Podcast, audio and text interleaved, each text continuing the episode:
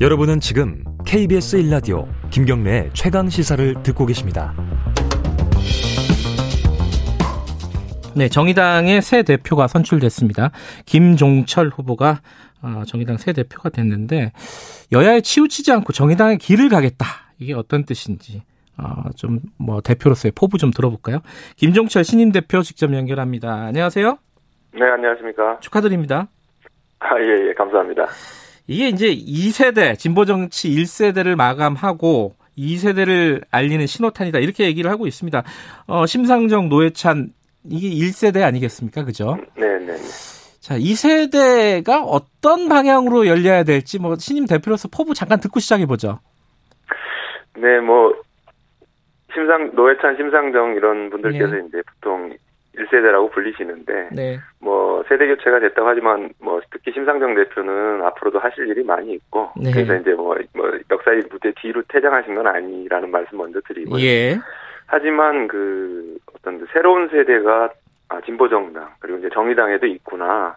아, 이런 사람들도 이제 우리가 좀 유심히 바라보고, 네. 또 이렇게 칭찬할 건 칭찬하고 비판할 건 비판하면서 어떤 새로운 정치인으로서 성장할 수 있겠구나. 음, 이런 부분에서 제가 좀 그 포문을 좀 열었다고 보시면 될것 음. 같고요. 네. 아, 정의당에 이제 뭐 저와 비슷한 2세대들이 많이 계시고 네. 그다음에 3세대로서 뭐 유호정 장혜영 의원을 비롯한 또 청년 정치인들이 많이 있습니다. 네. 그래서 그런 부분을 좀 주목해서 봐주시면 좋겠다.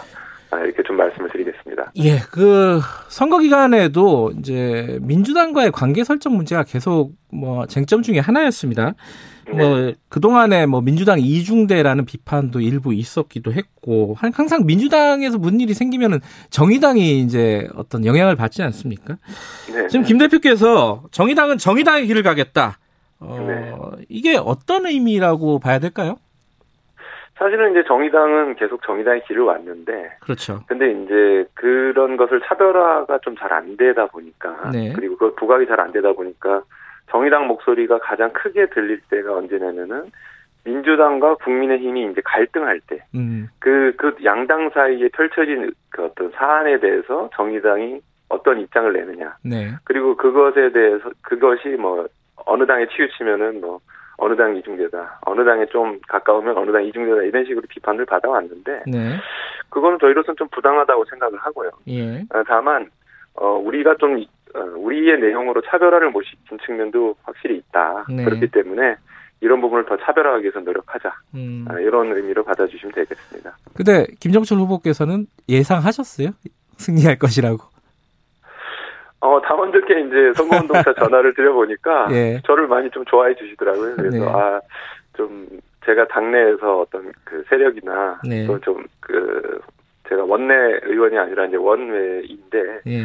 그래도 당선이 될 것 같다라고 하는 생각은 많이 들었습니다. 예. 네, 당원들이 좀 변화를 많이 그 말씀하신 것 같아요. 당원들이 변화를 얘기했다.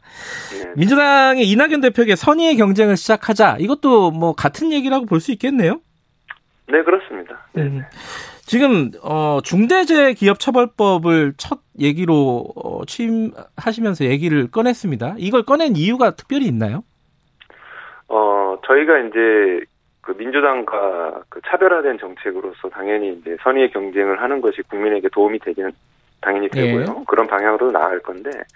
근데 이 중대재해기업처벌법은 이제 결과적으로 이제 산업재해라든가 네. 어떤 기업의 어떤 중대한 과실, 이전에 뭐, 어, 그 가, 가습기 사태라든가 뭐 네. 이런 거가 있을 때 그런 거에 대해서 책임을 확실하게 물어서 국민들을 보호하자는 내용이거든요. 네.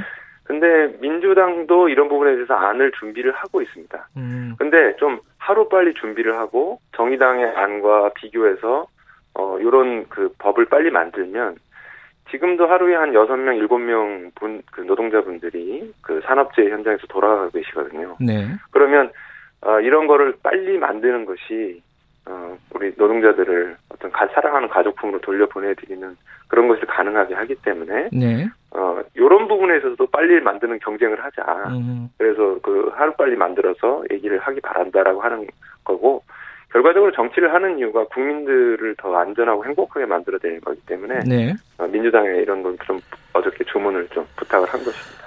그 노동 얘기가 나왔으니까 말씀드리는 건데 어 사실 노동 관련 의제는 진보 정당에서 적극적으로 해야 되는 부분이기도 한데 지금 국민의힘에서 노동 개혁 얘기를 꺼냈습니다. 김종인 비대위원장이 이 부분은 어떻게 보세요? 그 구체적인 내용이 뭐 나, 오지가 않아서 음. 뭐라고 말씀드리기가 좀 어려운데 네. 어 저는 그 노, 이제 국민의힘의 전반적인 노동개혁 얘기가 네. 어, 좀 순서도 틀렸고 방향도 좀 틀렸다고 생각을 합니다. 네. 왜냐하면은 어, 현재는 20, 그 20세기와 달리 19세기 20세기하고는 달리 당연히 노동 구조가 굉장히 변화해 있습니다. 음. 노동 시장 자체가 뭐 비정규직도 만연하고 있고 네. 최근에는 이제 플랫폼 노동이나 이런 게 다 있어서 어떤 그런 부분에 있어서 노동 시장에 대한 어떤 새로운 관점과 개혁이 필요한데 네. 근데 지금까지 그거를 항상 보면 기업의 입장에서만 생각을 했잖아요. 네. 그러니까는 뭐 해고가 안 되니까 너무 힘들다. 음. 그리고 뭐, 어, 뭐, 옛날에는 뭐 최저임금 같은 거를 마, 주게 되면은 그, 더, 더 없는 노동자들이 더 힘들다. 이런 식으로 항상 접근해 왔기 때문에 예. 앞으로 노동 개혁이 필요하다면은 사실은 이 어려운 시기에 노동자들을 먼저 어떻게 보호할 것인지를 쭉 먼저 추진하면서 음. 동시에 그런 걸 다 하다 보니까 기업 측에서도 좀 부담이 되니까 이런 부분은 좀 들어줬으면 좋겠다라고 이렇게 해야 되거든요. 네. 뭐 대표적으로 어 만약에 기업이 요구하는 노동 유연화가 시행되면은 실업이 만연하게 되지 않습니까? 예. 그러면 그 실업 급여도 늘- 늘리고 기간도 연장해주고 그다음에 이제 비정규직이 많아지게 되면은 비정규직 이 굉장히 힘들어지는데 예. 그렇다면 비정규직에 대해서 동일 노동 동일 임금 또는 뭐 프랑스처럼 뭐 수당을 더 준다든가 뭐 이런 식으로 해서 노동자들을 보호할 수 있는 조치를 충분히 하면서 그다음 노동 개혁을 얘기해야지 기업 측의 입장을 먼저 반영해서 어 이건 좀 빨리 해고를 쉽게 해주게 해달라 이런 식으로 접근하는 거 동의가 될 음. 수가 없는 거죠. 알겠습니다. 노동 관련해서는 뭐 나중에 다시 한번 얘기할 기회가 있을 거고요. 자, 서울시장 선거에 관심이 많을 텐데 더불어민주당하고 연대는 없는 겁니까? 말씀하신 대로? 이번에 이제 내년 4월에 치러지는 이제 선거가 이제 부산시장과 서울시장 선거인데요. 큰 선거로서. 근데 이게 사실은 어, 두 선거 모두 다 더불어민주당의 어떤 귀책 사유가 있는 선거로 시작이 되지 않습니까? 예.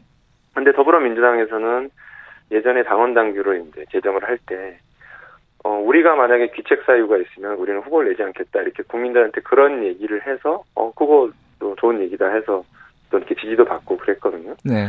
그렇다고 한다면 정치의 아주 가장 기본적인 것이 이제 좀 신뢰이고, 네. 그러니까 이제 뭐 소위 말해서 내로남불이 안 되는 건데, 예. 그러기 위해서는 더불어민주당이 스스로 한 약속을 지키는 게 필요하다. 음. 라고 생각해서 그거에 대해서 책임을 질 것을 책임 있는 태도를 보일 것을 저는 좀 요구를 하고 있는 것입니다. 그 정의당 입장에서도 굉장히 중요한 선거일 거 아닙니까? 어떤 뭐 후보라든가 전략이라든가 생각하신 거 간단하게 말씀 듣고 마무리하죠.